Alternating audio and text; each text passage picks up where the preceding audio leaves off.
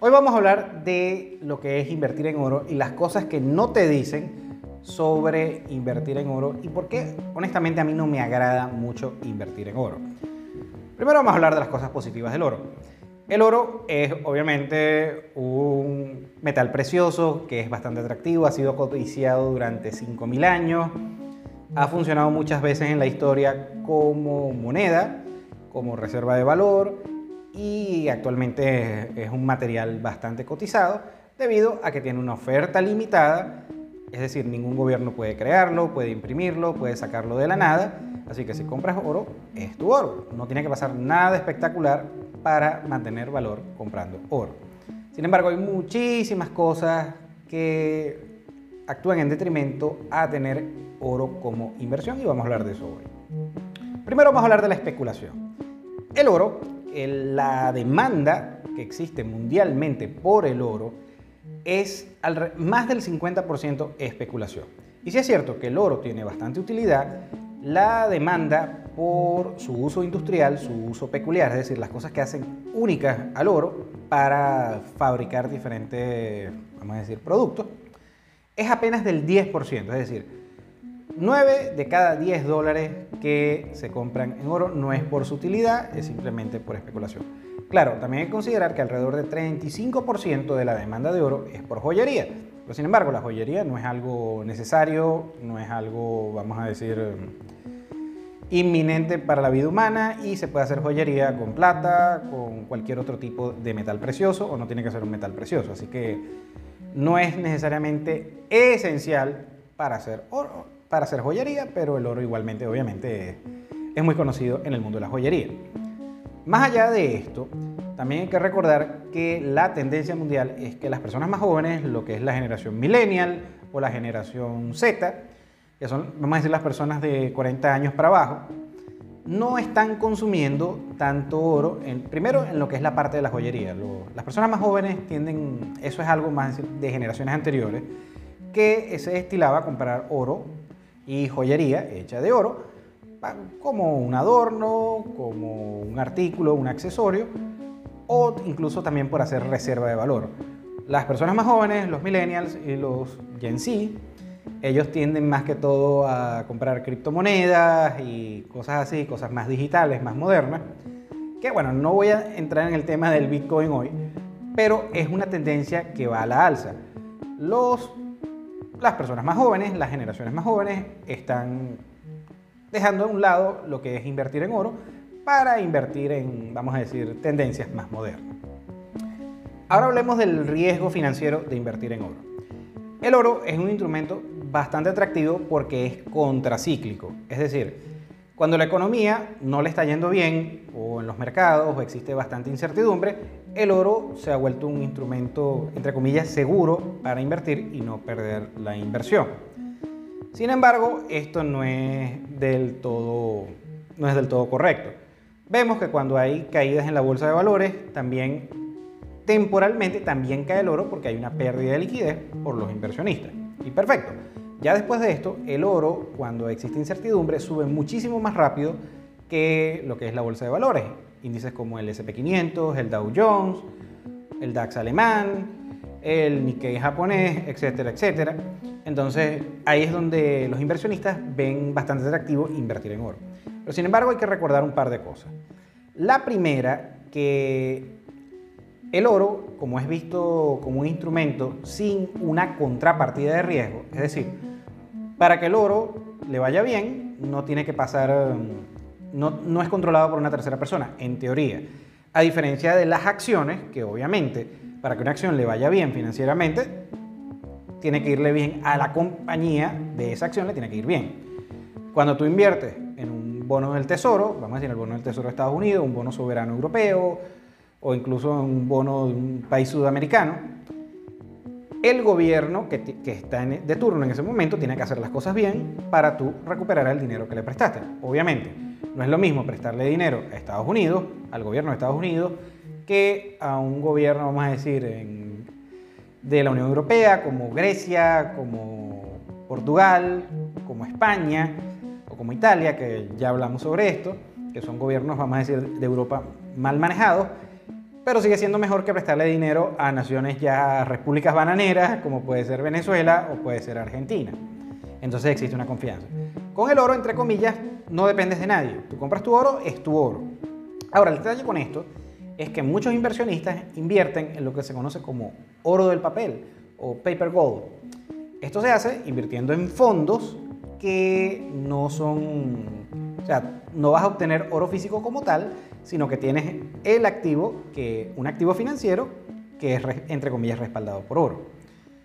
Entonces, el problema de esto es que existe mucha especulación en estos mercados y el trading que se hace con estos instrumentos es 100 veces superior al oro que, entre comillas, está respaldado por estos instrumentos. Entonces, más especulación y si tú quieres, todo el mundo quiere de un día ir a cobrar, oye, te di tanto dinero, devuélveme mi oro, probablemente no lo vas a obtener. Sin embargo, existen fondos bastante confiables, conocidos como el más popular es el Spider, el Spider Gold Trust, manejado por la muy conocida compañía Standard Poor's.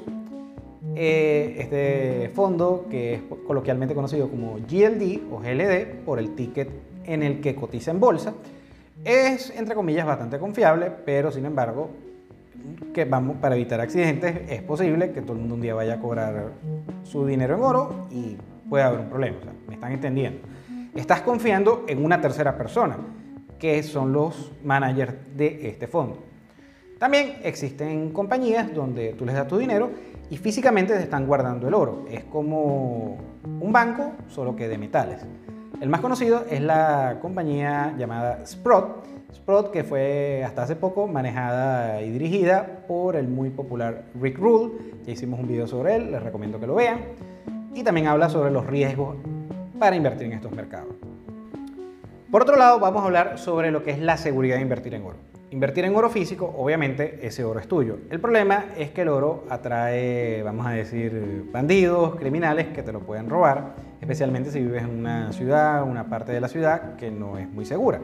Entonces, que, ok, la inversión es financieramente segura, pero físicamente no lo es. Si tienes tu oro, pueden venir y robártelo. El oro representa un riesgo desde el punto de vista personal para custodiarlo. Custodiar oro requiere unos costos que por lo general son costos altos y no son escalables. Varían dependiendo de la cantidad de oro que tengas, obviamente.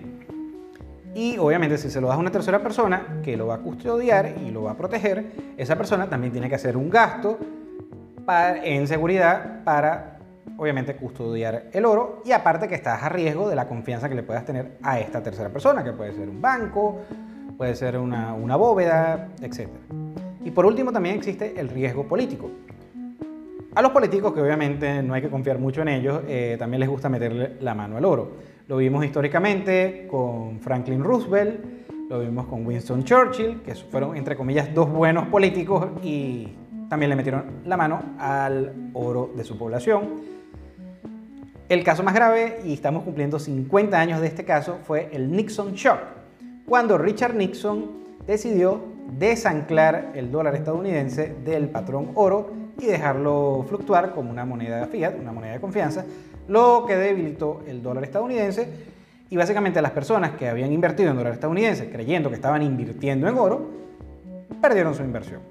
Así que ni hablar de los políticos, vamos a decir, de déspotas del tercer mundo, que pueden robarte tu oro cuando simplemente les dé la gana. Así que el oro también atrae muchísimo riesgo personal aparte del riesgo financiero. También quiero hablar sobre lo que es el pago de dividendos. El oro, desgraciadamente, no paga dividendos, a diferencia de por lo menos una acción de valor, una acción que respetable que paga dividendos regularmente a sus accionistas, como puede ser, eh, vamos a decir, Coca-Cola. Históricamente ha pagado muy buenos dividendos, también lo ha hecho la compañía ATT, entre muchas otras. También eh, un activo que paga dividendos es los bienes raíces. Tú compras una propiedad que obviamente tú la alquilas y eso es el dividendo que estás recibiendo por tener esa propiedad. Claro, ya esto es un poco más complicado. El oro no paga dividendos, y este es uno de los detrimentos para invertir en oro. Es un mal activo financiero desde ese sentido, solamente desde ese sentido. Entonces, ¿qué hacen las personas? Agarran para obtener un dividendo por oro, en vez de comprar oro como tal, invierten en compañías mineras de oro.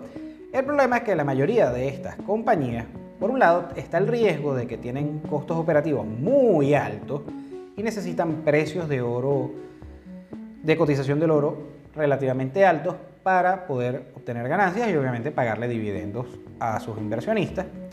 Sin contar que muchas de estas compañías operan en naciones conflictivas del tercer mundo, en África, Sudamérica, etc. Y en cualquier momento pueden o aumentarle los impuestos o simplemente expropiarlos y la compañía quiebra y perdiste tu inversión en ella. Entonces, otro riesgo más de invertir en oro. Por último, quiero hablar sobre la plata. La plata, que es un instrumento similar al oro, y a pesar de que es más abundante y no es tan valioso, uno diría, bueno, es más seguro invertir en plata, no me van a venir a atracar para quitarme plata. Bueno, el detalle está, primero, que a diferencia del oro, la plata tiene una utilidad del 50%, 50% de la demanda por plata es industrial.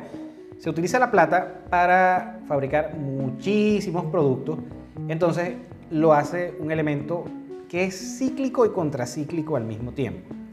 Entonces, cuando las cosas van bien, la plata fluctúa a precios superiores al oro, pero por lo general cuando cae, cae su cotización aún peor que la caída que puede tener el oro. Entonces es un instrumento financiero bastante volátil y no es tan seguro para hacer reserva a largo plazo. Bien, financieros, quiero leer sus comentarios. ¿Les gusta invertir en oro, en plata? ¿Cuál es su inversión en metales preciosos favorita? Por favor, regálame tu like si te gustó este video. Recuerda suscribirte al canal si no lo has hecho y activar la campanita de notificaciones. Gracias de nuevo y nos vemos en el siguiente.